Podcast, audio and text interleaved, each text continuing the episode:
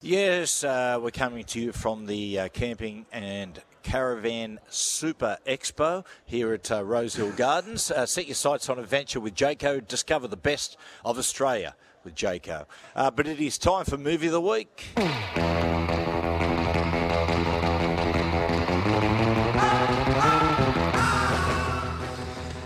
And uh, today is one of the really great Australian films. It received uh, international attention and really launched Eric Bana as a movie star. It is Chopper. Hey, Neville! Neville! Yeah? I hear you want to give me a bit of money. Where'd you hear that, mate? It's just the mail. I can collect it now if you like. I think someone's pulling your leg, mate. Someone's pulling your leg, Neville. Who do you think you're talking to, mate? Eh? Hey, who do you think you're talking to? I'm Neville Bardos. You remember that? Sorry. Bit of bit of goey. You know. I don't know who you think you're talking to, mate, but you're being very rude. Do you understand? Show me some respect, will you? Oh. Very, very rude. Yep, Nev. I'm sorry.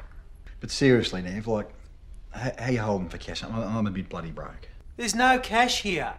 Here, there's no cash, all right? Cash, no. Robbo? No cash.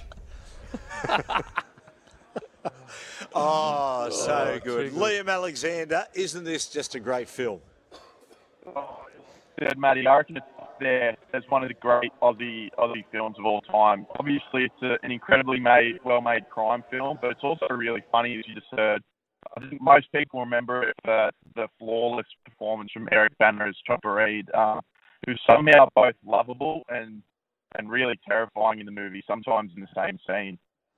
Webby, did you read the books? I did, yeah, a long time ago. Yeah. They were fascinating. Yeah.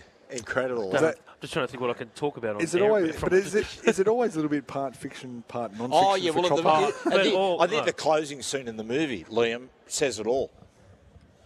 Yeah, exactly. I think the, the movie sort of, and I think Andrew Dominik, the director behind it, sort of understood that Chopper was uh, embellishing certain parts of his life in the book. So I think he definitely leaned into that in the way he made the movie.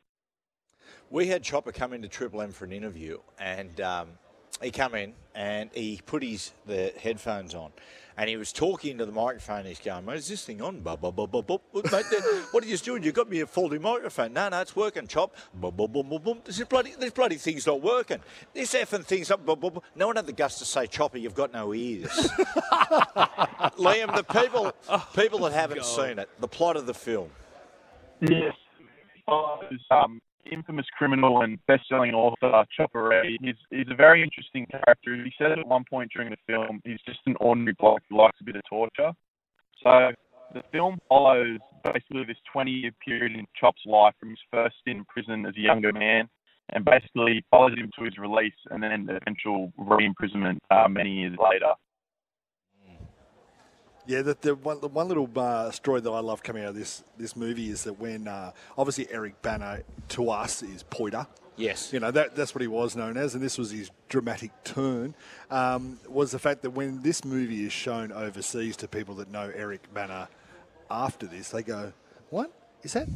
Is that Eric there? Because he's the lovable larrikin Australian guy." Yeah. And they see him here, and they go, "How the hell, Hell. is that the guy that we know?" Well, they spotted him. Um, Brad Pitt spotted him in this movie and cast him in Troy.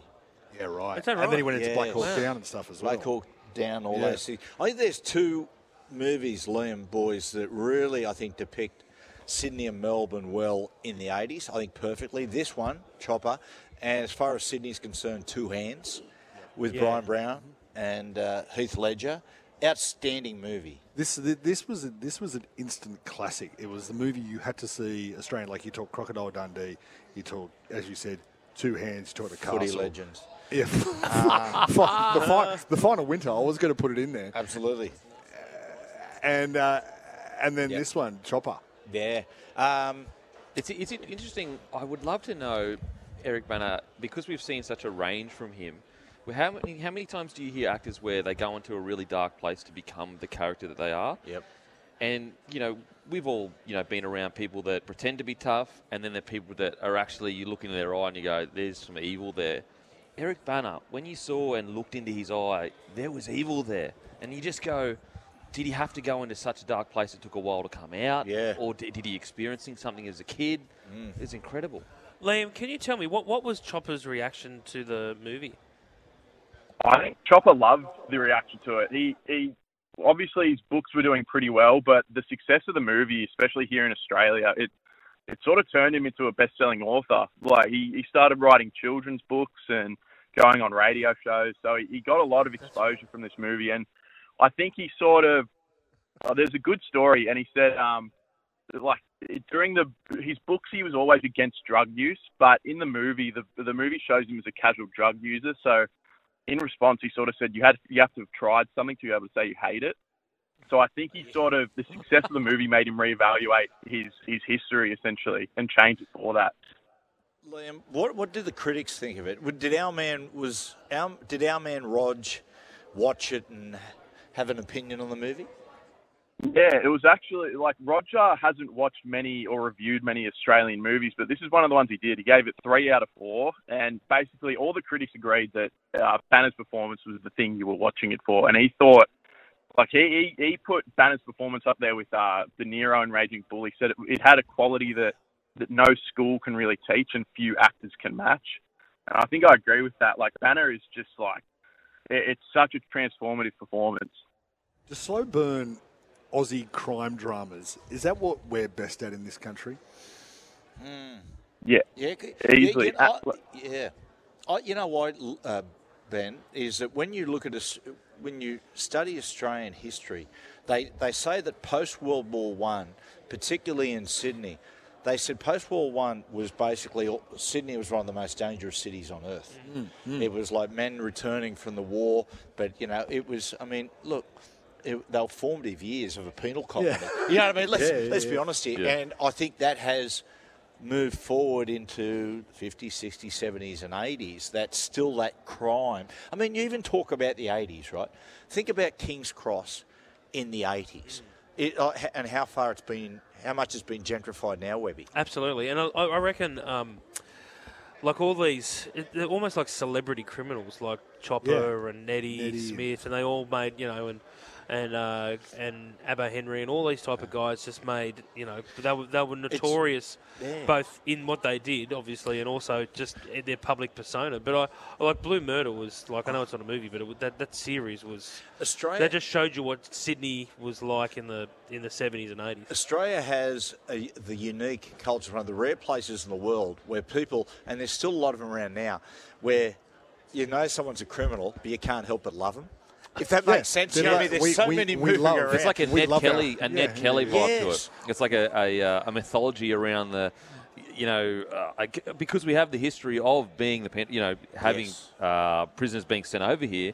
It's almost like a connection to them to a degree. Well, rugby league even more accentuated. I mean, if you look at those Newtown sides, Oh, yeah. Yeah. back in, in the seventies, I mean, the the thin blue line between the Coppers and the Crims. I mean, it was Well, there's there's a guy now. There's a guy now on Instagram. Um, his name's Spanion, and he is he's had a quite a, a history past in regards to crime and that, and he is loved on the internet now. Absolutely loved. So you're right. Like we just have this tendency to gravitate towards him. What, what, Liam? What about Neville Bardos? What did he think of the movie?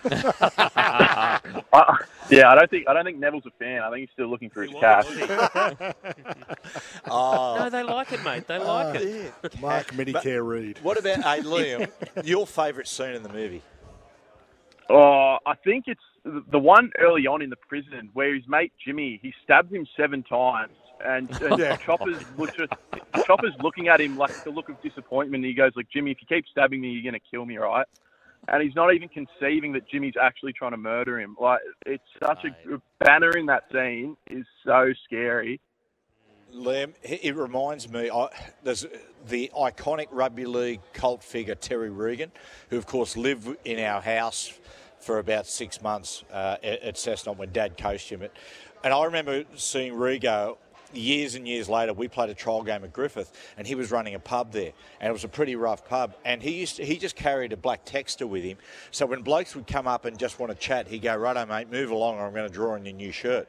And he'd do it. He just and the bloke would go, "What do you do?" And he'd just draw in his shirt, and he'd go, "What are you doing that for, Rigo?" He goes, "There, there's another one, mate. Move away." And I was just like, it was like that scene out of Chopper. What is it? Uh, uh, one, of, one of my teachers at school, Mr. Cooper, shout out to Mr. Cooper if you're listening, uh, he taught Chopper as a kid. Oh, stop. uh, down in down in Melbourne, and he said that as a kid he was this. Obviously, he knew that everyone knew that he was in for a life of crime, and apparently he used to have these emotional outbursts so much that Mr. Cooper was the only guy that could get behind him, grab him, pull him to the ground, and just hold him until whatever was like going in he, going on in his head would would calm and he'd be all right. So they all went. He like he used to tell us at high school and go, we always knew the chopperee was going to end up like chopperee. I taught him at school. Yeah. He was a good boy. He- um, Liam, what we're going to do after the break, we're going to we're going to have a discussion about uh, incredible performance, the best performances depicting a real life person. But your score out of hundred. Oh, I'm giving it a 90. I think it's one of the great Aussie films. Yeah, I'm with you. Mate, I'm going 100. Yeah. It, it, it, it is so good. No cash. No, mate, there's no cash here. Oh, Cash? No. No. 98. Yeah, 98, why not? right, uh, we'll take a break and uh, hang around a little bit later. Ten minutes smoking camp.